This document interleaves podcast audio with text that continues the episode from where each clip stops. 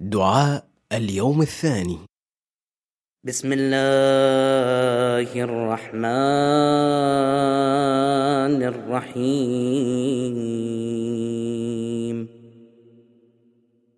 اللهم صل على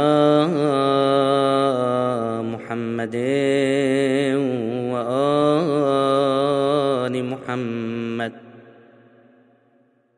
اللهم قربني فيه إلى مرضاتك. وجنبني فيه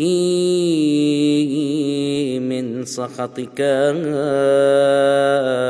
ونقماتك. ووفقني فيه لقراءة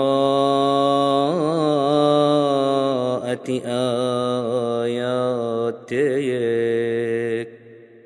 برحمتك يا أرحم الراحمين.